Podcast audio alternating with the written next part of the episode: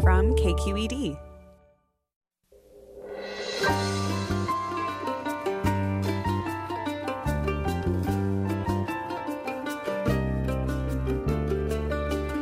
From KQED Public Radio in San Francisco, I'm Michael Krasny.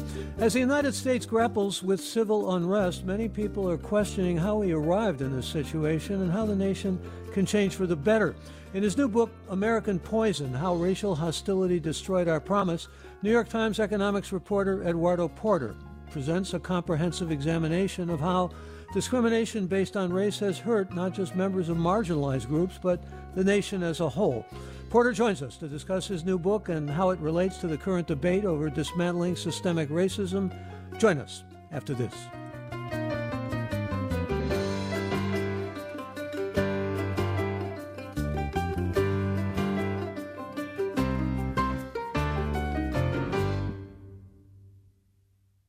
Welcome to Forum. I'm Michael Krasny.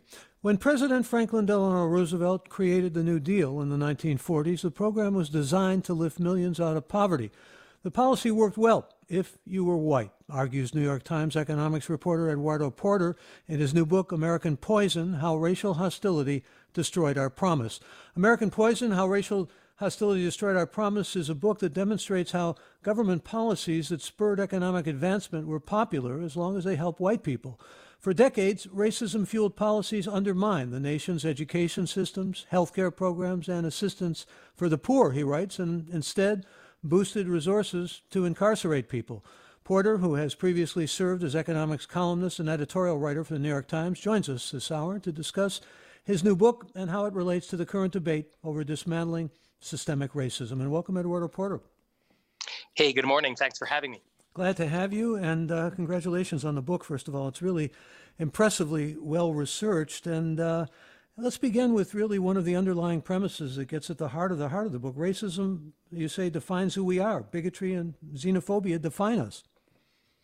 Indeed. I mean, I think if you look back at the construction of the, say, the American social contract, you can see how racism played a role pretty much every step of the way. And it played a role basically destroying empathy uh, and undermining solidarity. And uh, because it established borders of race and ethnicity across which, you know, empathy would not would not cross. And so that led us to build institutions that did not serve all of us that served only, you know, in the first instance of the building of the safety net, they served white Americans. And then when black Americans were invited into, say, the bounty of citizenship, then the policies turned against the safety net altogether. And the argument that you really fashion in the book is that the safety net does not exist, uh, a social welfare state that might have existed does not exist, essentially because of the poison of racism. Exactly, that's exactly right. I mean, I think if you look at, you know, I, the book pretty much starts with the New Deal programs put in place by the Roosevelt administration. That's the beginning of a building of which could have been a social democratic kind of like apparatus of uh, to to uh, guarantee the welfare of Americans. You had you know Social Security, you had uh, um, um, um a variety of programs that were set up uh, uh, to to kind of like put a floor under the well-being of Americans. Problem is that once civil rights legislation is passed and people of color are invited into that safety net, then we decided we didn't want it. Or say the American political system decided it didn't want it. So, but, but Roosevelt, from the beginning, because he needed the support of Southern uh, white Democrats for passing his his his uh, uh, a vast set of programs, he pretty much ensured that they were limited to whites because he knew that making them inclusive would probably have doomed them politically. So when you speak about the lack of empathy, you're talking about, in a sense, uh, hostility and antagonism and discrimination really overriding empathy. That's right. I mean, it's a it's it's a complicated, I think, uh, amalgamation of of thoughts, emotions, and biases. But I, you know, racism, uh, but also fear, contempt, um, hostility, bigotry. There's a whole, it's a kind of like a whole package uh, that you know some social uh, uh, scientists kind of euphemistically call racial divisions. Um, but th- th- these sorts of things make it have have made it um, impossible for the United States, or well, making it impossible makes it sound like uh, uh, kind of like a force, of, nature. But the United States has not built the kind of programs that would help people across these borders because these borders just eh, because these borders make it politically impossible. Well, you mentioned the New Deal. Uh, the New Deal was circumscribed, uh, essentially, you argue, because of race, and there were solid and deep. Uh, you did a pretty solid and deep dive into research to pretty much back this up. Oh, oh yeah. I mean, you know, just look at the at the uh, uh, uh, the programs passed in, in the New Deal. Um, you know, we have the Federal Housing Administration, kind of like celebrated for expanding home ownership, offering federal guarantees to ensure mortgage loans for, for Americans of limited means. Uh, but, you know, the FHA also contributed to the redlining of America by refusing to back loans in predominantly black neighborhoods or in mixed neighborhoods or just for black people, period. Uh, the Civilian Conservation Corps, uh, which offered uh, unskilled young men jobs on government land, had camps segregated by race. Uh, the labor codes and the National Recovery Administration allowed businesses to offer whites a first crack at jobs and authorize lower pay scales for blacks. And, and like the big, the, the sort of like the big program, Social Security, um, um, at first excluded both domestic and farm jobs. And domestic and farm jobs happen to employ two thirds of black workers. So the, it's like every single program that you see is being circumscribed to and, and, and limited to white Americans. Talking, if you've just joined us with New York Times economics reporter Eduardo Porter, he's the author of American Poison How Racial Hostility Destroyed Our Promise. These efforts to essentially exclude black and brown people that have hurt whites instead of having intersectionality, for example, with working class, white working class, come to uh, kind of a focus in your book with Harlan County, Kentucky, among other places. Uh, you also talk about housing in Chicago, but let's talk for a moment about Kentucky and the midterms of 2016. You had four in 10 people living under the poverty line. You had over 95% of the population white. Mining had declined. Uh, more cancer cases yeah. there than anywhere, and yet racial hostility completely served to block uh, social welfare. Yeah, I, mean, I went to Harlan because what, what drew me to Harlan was it is one of maybe a dozen counties in the United States uh, where uh, federal assistance makes up more than half of the income of the residents of the county on average. So this is, you know, from from Medicare and Social Security and food stamps and so forth. Over half of the income comes from the feds. And in this county, despite this fact, despite the fact that there is so much need there for a robust uh, government welfare apparatus, it, there's an extreme hostility to this very government. I was at a at a at a town hall uh, held by the then governor Matt Bevin, who was this you know Tea Party stalwart, um, who who is no longer governor. He he he he lost in the last election, but he was at the time, and I remember these rounds of applause and this kind of like standing ovation when he started railing against people who abused the safety net and how we needed to attach working requirements to it to prevent this kind of abuse. And so it seemed to me, while I'm looking around at a bunch of people that are actually, you know, voting against their own self-interest. And when I then I went to talk to some of these people about, you know, what's kind of what to, to try to flesh to, to, to, figure out what motivates this, um, um, this this this hostility towards the safety net. There was always this sense of well, there are other people that are not that are different from us that will abuse it, you know, and so there's virtually no immigrants in, in, in Harlan. I, I, don't, you know, probably most residents have never seen uh, um, a, a, Latino immigrant in Harlan. And yet, uh, you know, when I ask an open-ended question, well, why do you think uh, um, um, we need to make it more difficult for people to access uh, uh, the, the, the, social safety net? They'd say, well, it's a, we can't really afford to give it to to immigrants because it would be too expensive.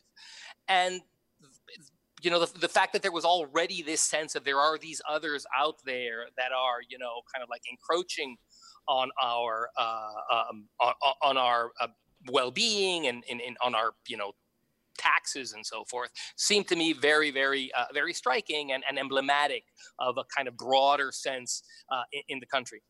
Well, in fact, uh, when you write about uh, the Affordable Care Act, so-called Obamacare, you talk about the attitudes of animus where race is concerned, uh, essentially created an antagonism that began to essentially oppose Obamacare just on the basis of race. Oh, to be sure. I mean, there's been research that finds that the association, the racial association of, of, of, of this health insurance with a black president actually, you know, increased uh, opposition to to that to the healthcare law. Um, so there's like this clear. It's a very very clear motivation um, that is attached to race, and you can see, um, you know, Obamacare. I would say is the first attempt to really expand the safety net since Lyndon Johnson, since the war against poverty in the civil rights era. Um, and it has been beaten back uh, relentlessly in in in in uh, uh, many Republican states, in states, for instance, like Kentucky, uh, which have been trying to reduce benefits, uh, attach more, to put more hurdles in the way of drawing benefits, um, and um, it just tells you how difficult it is. I mean, Obamacare is is, is, is example a, a, number one of how difficult it is to build a safety net at all in this country. Well, and also, and, I, I, think you mentioned the Tea Party before. To really understand this poisonous uh, uh, metaphor that you use, which is not a metaphor, it's literal in so many ways. Uh, you take us to some Tea Party rallies where they were talking about uh, President Obama as the primate in chief, and there were pictures of uh, President Obama and the First Lady Michelle Obama that were a simian, that were made them into apes. I mean, th- this is a kind of deep and fostered toxicity, is the only word yeah. for it, that really has affected the veins and arteries of this nation for too long now. Um, what about though? What about our better angels? What about the civil rights movement? What about you know Martin Luther King and, and Malcolm X and uh, Cesar Chavez in this whole picture? Well, yeah, I mean that, that if, if, if you want to be optimistic about the future, those are the people to think about, and that's the moment in history that you want to think about, right? We did pass the Civil Rights Act and the, the Voting Rights Act and the Fair Housing Act, and so there have been, you know, there was uh, uh, Brown, the, the, Supreme Court desegregated, uh, uh, uh, um, desegregated schools in, in, Brown versus Board of Education and subsequent moments. Um, and, and yet, and so I do believe those better angels are there somewhere.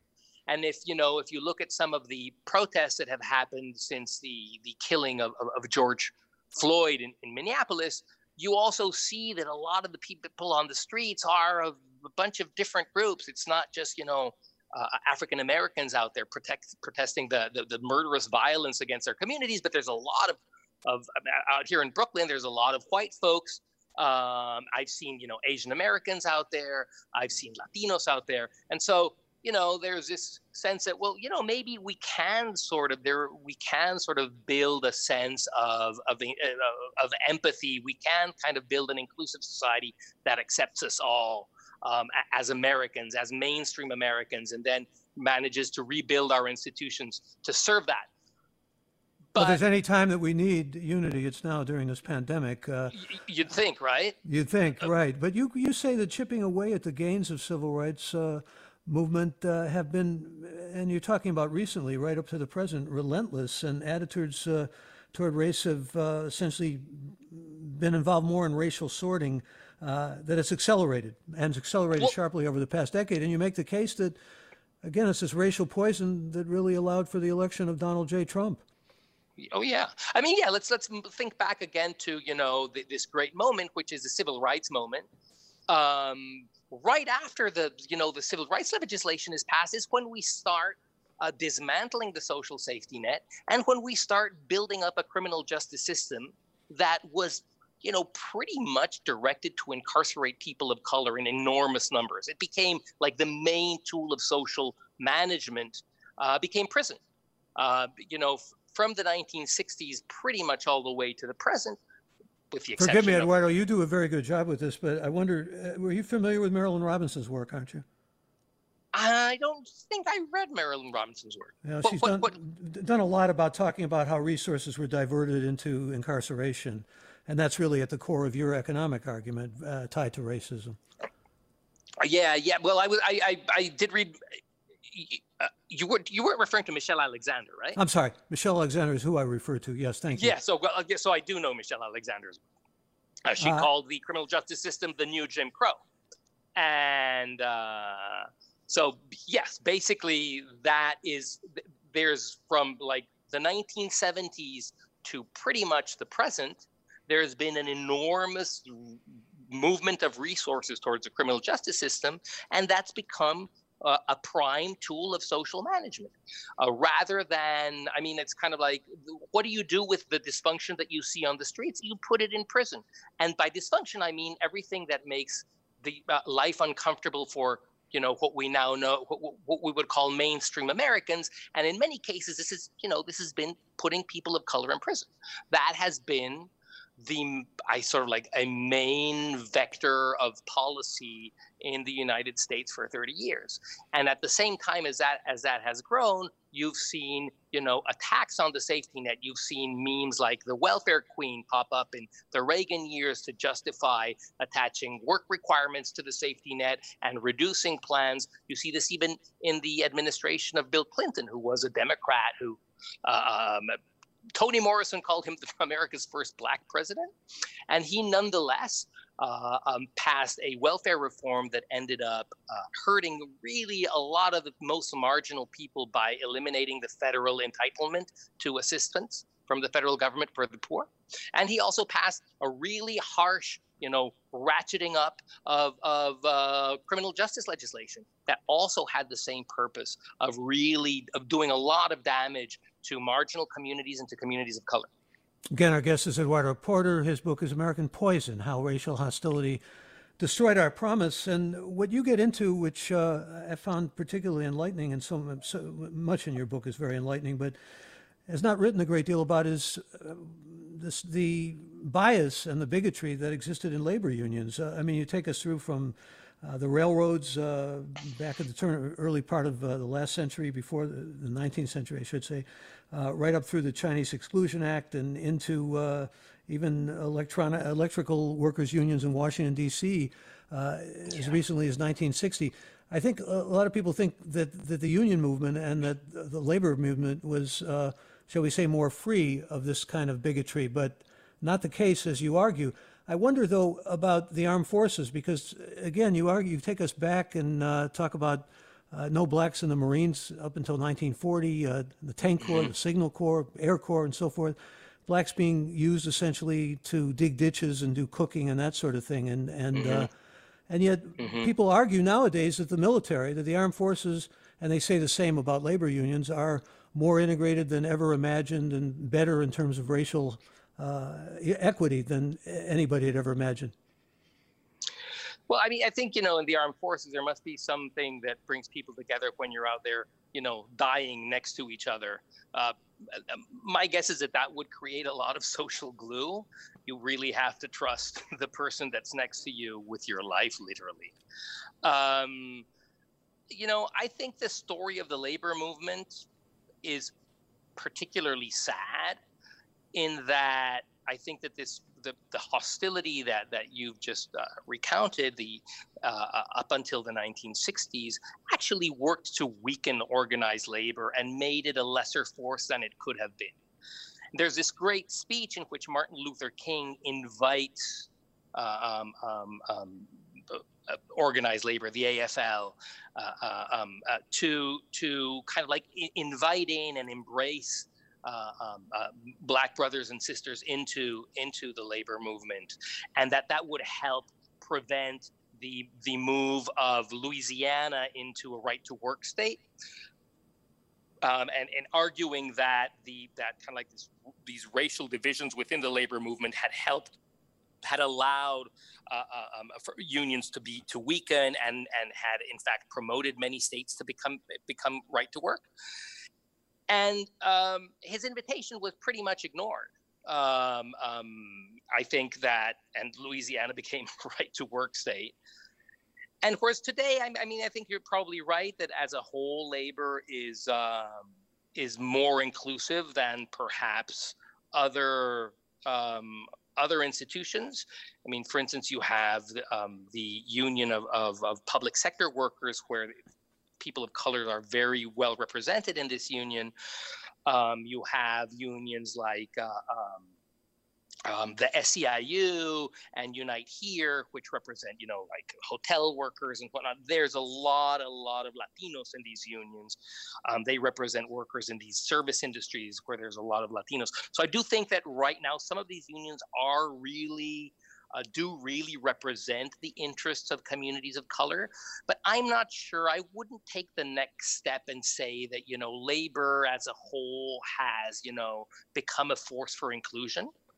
Um, it's not clear to me that that's in fact true.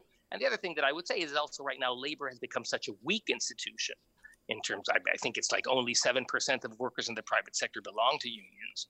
Um, and so I, I, find it difficult to consider it like a, a meaningful force for change, unless, I mean, unless we can find other ways. I mean, let me take a step back. I think that unions that have embraced um, um, new, you know, the new America are actually doing better than others. So I think again of the SEIU and Unite here that are where there's lots of immigrants uh, um, in in the union.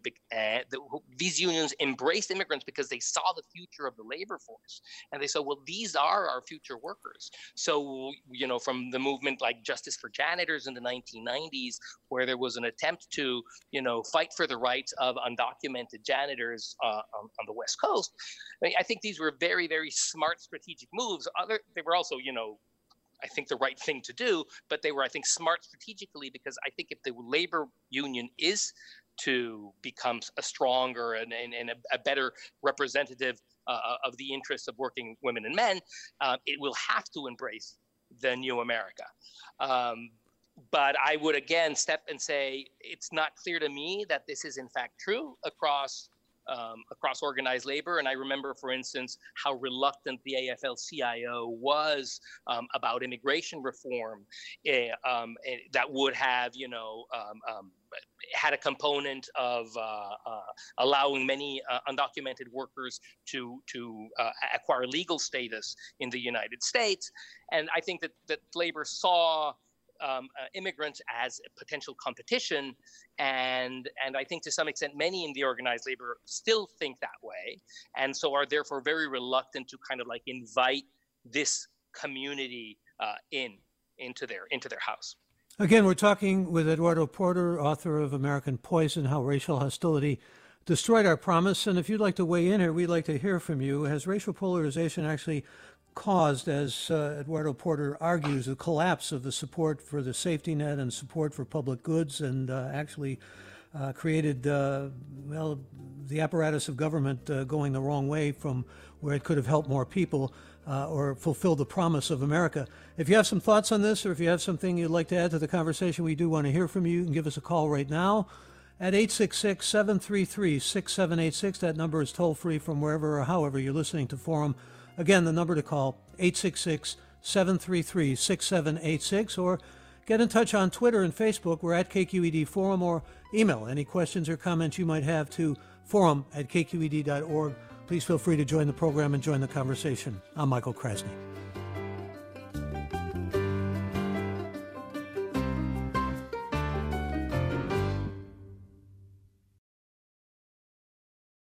This is Forum. I'm Michael Krasny. We're talking with New York Times economics reporter Eduardo Porter, author of American Poison How Racial Hostility Destroyed Our Promise. And how do you think race plays into government policies? And what kind of safety net do you think the government should provide and for whom? And how have you been personally affected by systemic racism? You can join us now by phone, toll free at 866 733 6786.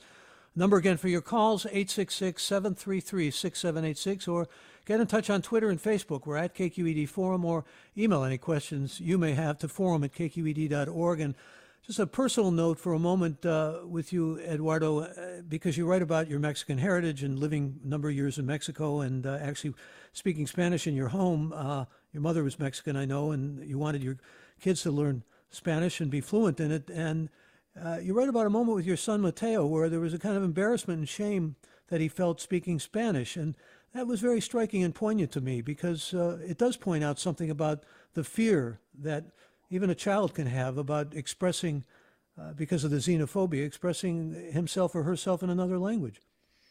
Yeah, that was crazy. And um, I don't think it was shame. I think it was fear, precisely fear. Um, you know, and this was the day after the 2016 election. We were uh, riding the subway and uh, here in New York, and, and we always I, we always speak in Spanish. Um, I definitely want him to to be fluent in Spanish, as am I, to be able to speak with our family back in Mexico.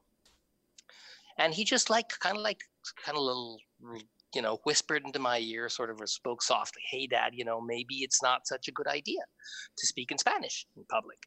And it's it's it's hardly crazy, right? I mean, you know, he had been just listened through an entire presidential campaign in which the the winning candidate actually you know campaigned by by calling Mexicans rapist thugs that should be kept out with this huge wall um, and uh, you know so, so sort of know seemed to me a very very rational reaction you know and there's this this this playground right around his school um, that I think this was just a few days later. Um, and the school in, in, in a very liberal part of Brooklyn, and you know, well, some some swastikas were painted on the on the on the playground equipment, and the, with the phrase, you know, "Go Trump" under it. So suddenly you could see these emotions percolating up through American society, emotions that we didn't really know were quite so near the surface. so I think, you know, fear in communities of color seems to me a very rational response. Indeed, and uh, I'm just wondering when you write about Mateo or your daughter Uma, we're going to go to our callers and get our listeners involved in this conversation. But I need to ask you, uh, where does hope lie for you in all of this? Where, sorry, where does that? hope lie for all of you, for your children and your grandchildren? Gosh, I mean, I'm a kind of a pessimistic person by nature. I guess that's why I became a journalist. Uh, and I more I write about economics, known as the dismal science. So you know, I have this dismal view of the world. But if you were to press me, okay, where could I see signs of hope? Where, where, where would I place my hopes? I would place them in the fact that the United States is changing, it kind of inevitably. Demography is unstoppably changing this country into a much more diverse place. Um, by the 2040s. Um, um, uh, uh, white non-Hispanics will no longer be the majority of the population. They no longer are amongst the younger cohorts. Um, and so my sense is that as as as we become a much more mixed, you know, black, Latino, Asian American uh, cauldron, we will inevitably have to build uh, a politics and a social contract that really truly includes us all. Now, um, and and you know, it's not that pie in the sky. I mean, you look at the young. I mean, again, the people on the streets, which are mostly young, that protesting, you know, for for this kind of like systemic racial uh, racism. Um, it, you you can see the, you, you could see the, the the makings of a a multi-ethnic, multiracial kind of coalition that could perhaps move the country into towards a more inclusive direction. Could that include so, the white working class in that intersectionality? Well, it has to.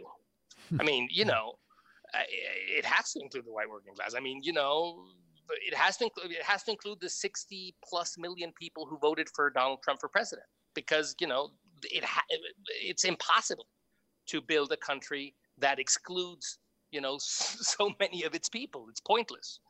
Um, and, and so yes i the, the, the real challenge is you have to create a nation that is for all of us and it's something that we've never done and that's where I turn back to my pessimism. I don't think we've ever achieved that. Well, your but, pessimism could be, we hope, uh, tempered by changes that will be taking place. Uh, we are in a state of flux right now, as you said, and we're also in a state where we have a lot of people who want to talk. Uh, let me have them join us, beginning with you, Rob. You're on the air. Good morning.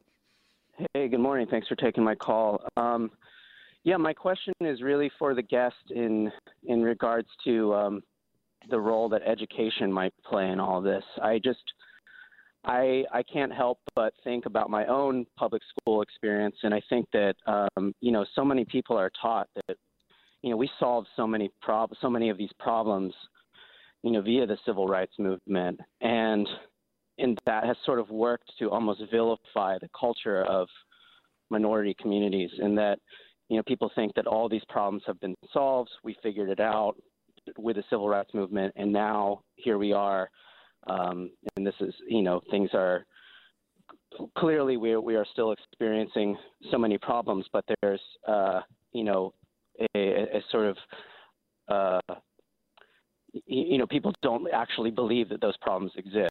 You know, specifically, I think in in in uh, maybe white working communities like where I went to school. Um, so yeah, I'm just curious if the if the guest has any thoughts about that. Some thoughts, Eduardo.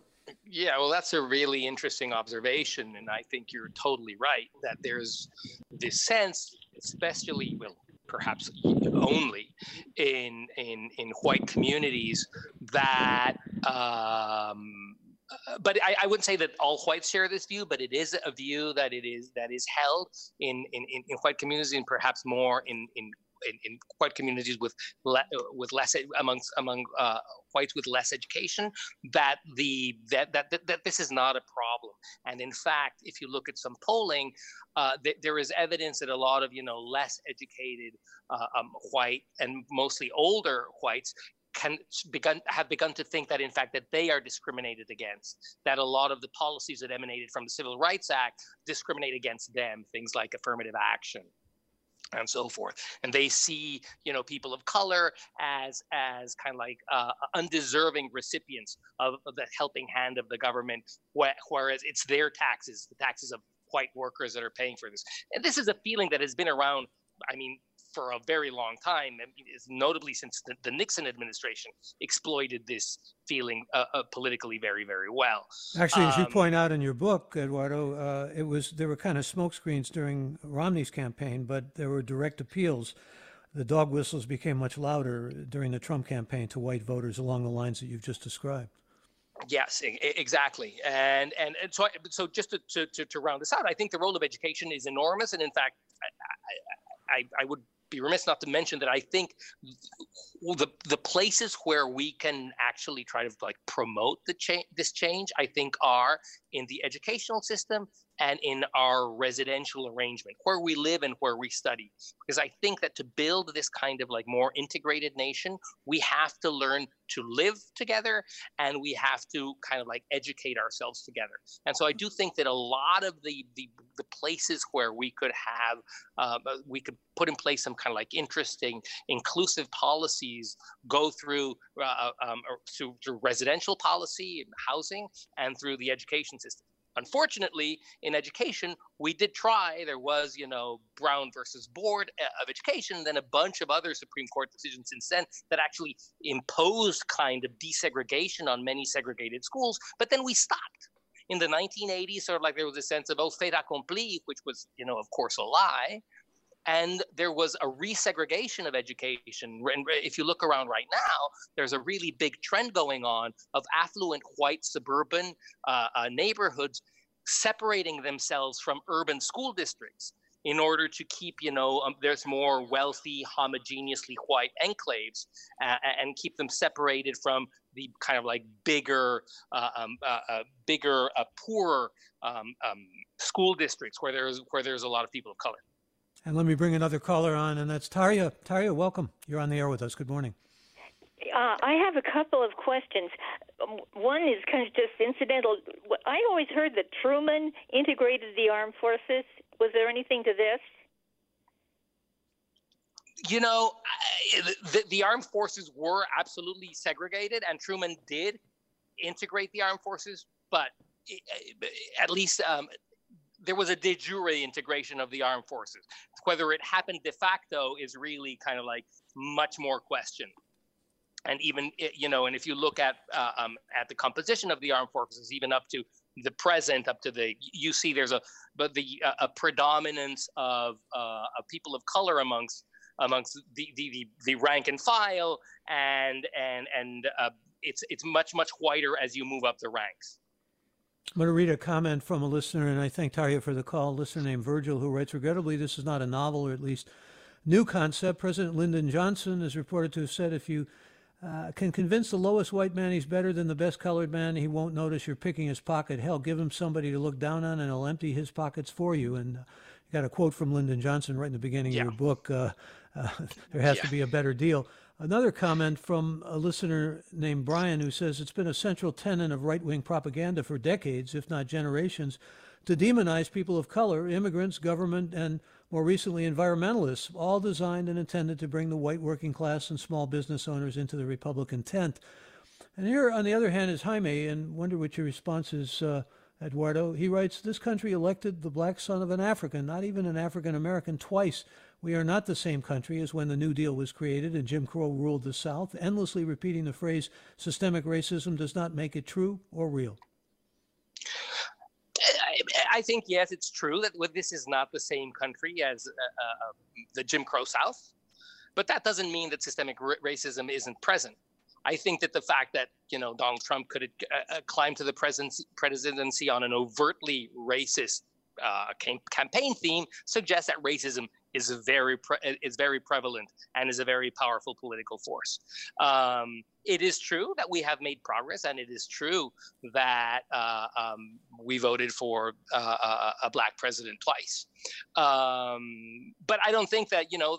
I think that's again this temptation to believe that the problem is solved when there are so many so many instances of of racial disparity and inequity and of policies that are kind of like meant to to increase the, these inequities, um, it, it's very hard to to argue that, that that that that we've gotten over this. There's still residential segregation is really rampant. Educational segregation is really rampant. If you look at the population of our prison system, it is way predominantly people of color that are behind bars. So the, the notion that because we elected Barack Obama twice, you know, we've gotten over uh, our racial hostility seems to me a very, very long shot.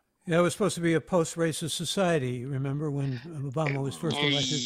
Yeah, and and, yeah. and, and, and but I mean the kind of like the political polarization and the kind of like hold no prisoners politics that have taken over Washington pretty much since President Obama was elected suggests to me that we were very not post-racial society. And here's Cynthia. Cynthia, welcome. You're on Forum. Hi, um, I'm calling because I grew up in the Bay Area, and it's been on the one hand, really exciting to see um, the nation having a more sophisticated conversation about race relations. But um, obviously, all of the people who are sort of older veterans at this are concerned about the backlash coming now that we're mm-hmm. having um, open discussions. So, one mm-hmm. of my mm-hmm. primary dis- questions is going forward, why are we not talking about ethnic studies? This is mm-hmm. in, like basic reading for people from the Bay Area who have benefited benefited from a long history of ethnic studies and it's something that's not prevalent anywhere else in the country. Well, we did have a discussion on forum about ethnic studies when a proposal was put forward, uh, and uh, by the Cal State School. Yeah, yeah, that's exciting. that's in our archives. But you want to comment on that, Eduardo? Yeah, look, I think that any effort to kind of like reduce othering, to get you know to kind of like eliminate othering, because I mean, racial hostility, racial divisions, racial barriers are at, at the origin, at their essence, kind of like tribal reactions to define an us versus a them. And we can use race, we can use language, we can use religion. These are all lines along which, throughout history, not only in this country, but in many other countries as well, uh, um, um, racial divisions have been formed. It's an us versus them thing. So, learning about all the communities that make part of this country is obviously a part of a strategy to like to to kind of like eliminate these barriers uh, um, and, and and kind of like eliminate this this this segregation of the country into boxes of of otherness. One of the um, things so, so, that I was struck by uh, in your book, because uh, Cynthia mentioned growing up here in the Bay Area, here in California, we had Prop 13, which changed essentially the whole yeah. nature of revenue and revenue flow. And in your book, you write about Prop 13 uh, as tied to not wanting to spend money on Mexicans because of the highest poverty yeah. rate. Talk about that. yeah. that. Well, it's also, you know, it's kind of like a moment in where there's a very interesting old economic study by an MIT economist named James Poterba. And in his study, he was looking at support for public education. and he found that uh, um, in, in communities that had a lot of elderly people and, and also young families, the elderly became very, very reluctant. The elderly were very reluctant to spend on education funds, and presumably because you know the kids were not theirs. But, but what, what, what interested me about this particular study is when the ethnicity of the of, of the uh, young families was not white, the elderly white became um, extremely reluctant to fund the education of the young non-white family, you know, of the kids of the non, non, uh, non-white young families. And I think that essentially California just proved that. Uh, um, Prop 13 was, you know, kind of like one instance of that uh, uh and, and it, it, happened in a moment of very uh, important demographic change in California, where the, the, younger generations were more Latino, the older population was whiter, and so it was basically a movement against funding the education for these other guys that weren't us.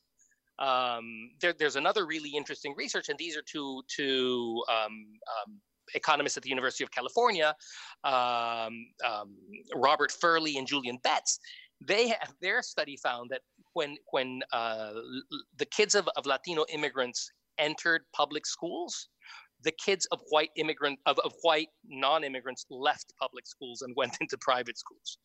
Um, and, and they they they detected this uh, um, um, it, this was a study done in the uh, late 1990s. Um, and, and so you, you can see this uh, um, this this dissatisfaction with funding the education of this other you know of this other community which you know in some of the some of the pete wilson campaign literature was really over the top like we're being invaded uh, mexico is going to re-annex california um, there was stuff that was really over the top there. Again we're talking with new york times economics reporter eduardo porter who is the author of american poison how racial hostility destroyed our promise. And uh, I want to get to some comments that are coming in, Eduardo. But first, I wanted to ask you about something that you write about, uh, which is the melting pot. You take us back, in fact, Israel Zangwill, uh, which uh, some history I was unfamiliar with, a, a, play called The Melting Pot, which Teddy Roosevelt was raving about. And Americans have long raved about the idea or the myth of a melting pot. I think it was Eldridge Cleaver who said it was a myth, or even before that, Gunnar Myrdal in yeah. American Dilemma. Uh, this idea, yeah, yeah. though, has hung on. It's it's been tenacious uh, that we are somehow a melting pot. Yeah, no, that's right. I mean, I think that it has to do with the fact that the United States is uniquely diverse country because it is, you know, compared to. Uh, um, you know the, the, the European social democracies that are much more or have historically been much more racially homogeneous. The U.S. was formed with people from all over the place. And I don't think there's anywhere like that um, outside of the United States. Um, which gives so credence the, to I, the melting pot myth. Uh, sorry? I say which gives credence to the melting pot myth. Well, but the melting pot is a is a is a second step is accepting everybody is into American myths, right? Into in, is accepting the idea that all these diverse peoples are in fact mainstream Americans. And that and and what I argue in Poison is that we've had a lot of trouble with that second step. Yeah. So we, you know, and and and in fact, sort of like the the uh, uh, in the Northeast at the turn of the of the 20th century, a lot of the racial divisions were against you know Jews and Central Europeans and Southern Europeans. Um, but and those and you know Italians and so forth, and those were kind of like whitened over time, accepted into whiteness over the uh, over the 20th century. I think because of two things. Basically, because a they, they, they, the socioeconomic gap closed. I mean, so many of these immigrants kind of like uh, um, uh, went to uh, um, um, started achieving higher higher incomes, and two, the the great migration of African Americans from the South into the Northeast and the Midwest kind of like helped whiten these other guys that would have that were the kind of like the the the the uh, the marginalized uh, groups that were there before were invited in because there was this other even more alien group uh, against which hostility was much stronger so kind of like the, the great migration helped in a way whiten uh, uh, um, you know, the Italians and the Portuguese and the Jews of the Northeast. And so, and, and so they melted into the pot, but it was still a very exclusive pot. And let me read some comments that are coming in. Uh, Roger writes, uh, well, actually, this is a question from Roger who says, I was not aware of the discriminatory effect of some of these programs. How many of the supporters do you think had discriminatory intent and how many were unaware of it? Um, I mean, that's a um, it's a good question, um, and just just to the point of of the discriminatory policies, one of the central arguments that I make in Poison is that some of these policies are not they they, they clearly hurt communities of color, but they also hurt poor marginalized white communities because these communities also rely on the safety net uh, and because the safety net is so meager, so threadbare, they are also left in the lurch. So, you know, a lot of these communities that are, you know, uh, ravaged by opioids, a lot, um, th- these, which are, you know, predominantly white and more rural, um, would would be helped massively with a more robust safety net. And so, it, it the, one important point in the book is that this has hurt many American communities, even though it it, it stems from uh, um, kind of hostility against people of color. And I do think that you know um, um, maybe individual voters don't have the sophistication to understand that you know attaching a work requirement to to the affordable care act is going to be of necessity discriminatory, but I do still think that there is some understanding when you think, oh well, yeah, it's those you know that those lazy urban blacks who are taking advantage of the safety net for which I that I fund through my taxes. Um, there is a discriminatory feeling uh, embedded in that thought. And that thought has, I think, been a very, very powerful driver of policy in the United States over the last half century. Well, you also bring to the fore a lot of, uh, well, really number crunching and, and research. For example, uh, you argue that minorities, specifically minorities, still get a raw deal on Social Security. Uh, they get more meager payments. Yeah, yeah. Well, they have uh, they basically because they have a shorter life expectancy and uh, so they're going to draw. So, for instance, they're going to draw Social Security for less. So, if, in fact, if you look at it carefully over the lifetime, turns out that uh, it's redistributing from minorities, uh, from lower income minorities to more affluent whites, which is a weird way to redistribute. Let me read an email from Bernie who says non-union immigrant labor was specifically used to bust unions, particularly in the meatpacking industry and free trade agreements like NAFTA. This was supported by Democrats and Republicans alike and has devastated our manufacturing sector. If your guest is serious about attacking racism, he should call on high minded white collar liberals to once again buy union and buy American. Uh, I, I, mean, I'm not sure how we reached that specific uh, uh, uh, conclusion, but the the thought I think is valid. The um, um, the it is true that from for many, many years, people of color were not particularly uh, supportive of unions because unions were pretty much not supportive of workers of color. And, you know, in fact, uh, um, union busting offered uh, uh people of color, African Americans, the first opportunity into many jobs which were actually controlled by unions and which unions union use their gatekeeping capacity to keep people of color out. But I, I'm not celebrating this but the, it, it's just another instance about how the racial hostility got in the way of building a bigger, more robust uh, uh, um, um, labor movement. Well, another one of our listeners, Curtis, puts this in a political context, and I wonder what your response is to his remark. It's, uh, he writes, uh, It's clear that the strategy of political division by race is ultimately a losing one. Is the Republican Party headed toward obsolescence with Trump? I don't know if you got the tea well, leaves there, Eduardo. Well, but, listen, uh, that's that's a that's a very you know important question, and I play with it a little bit in Poison. I, I, remember back in the 2000s, there was a, this political scientist Ruy Teixeira who wrote that you know that demographic change pretty much ensured a, a democratic future because Republicans, the Republican, the white Republican base was just going to shrink, and they were never going to be able to, to capture this new American voter, which was people of color. Uh, and that was 20 years ago, though. and just four years ago, we had racial division being used very, very effectively uh, by Donald Trump to become president. So, you know, I, I, I would if you, I, I, do sort of think that way into the future, say, um, um, if if if the Republican Party continues to fail to reach out to communities of color, um, it will, you know, drive itself into into obsolescence, into obsolescence, into irrelevance. Um, however, between now and then, you know, sort of, for instance, come, this coming November and four years from now and so forth, it's not clear to me that that the politics of racial division um, have lost their power. They seem, in fact, very powerful. I mean, let's see what happens in November.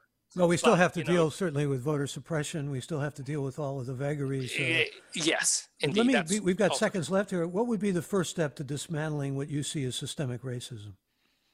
First major. Oh, step. I think uh, my steps are all small. I think they're all about they, they're from the bottom up. I think we have to start at the community level. I I have a, I hold a lot of hope in the idea of building uh, uh, um, uh, um, um, housing policies, integrated housing policies. We have had some successes in that, in you know integrating housing, making people you know where people live together. They bec- they relate as individuals rather than as members of groups and you and that's a way that you can i think that you can build the kind of basic emotions that would allow you to build a, a, a institutions to support everybody. So i do think that residential policies are basic.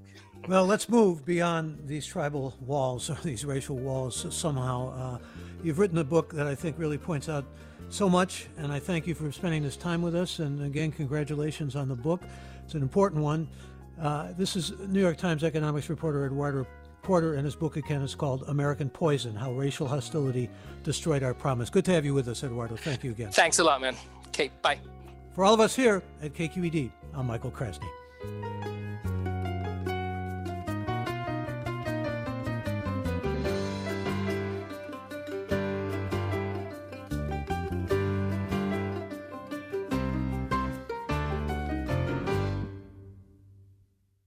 Funds for the production of Forum are provided by the members of KQED Public Radio and the Germanacos Foundation and the Generosity Foundation.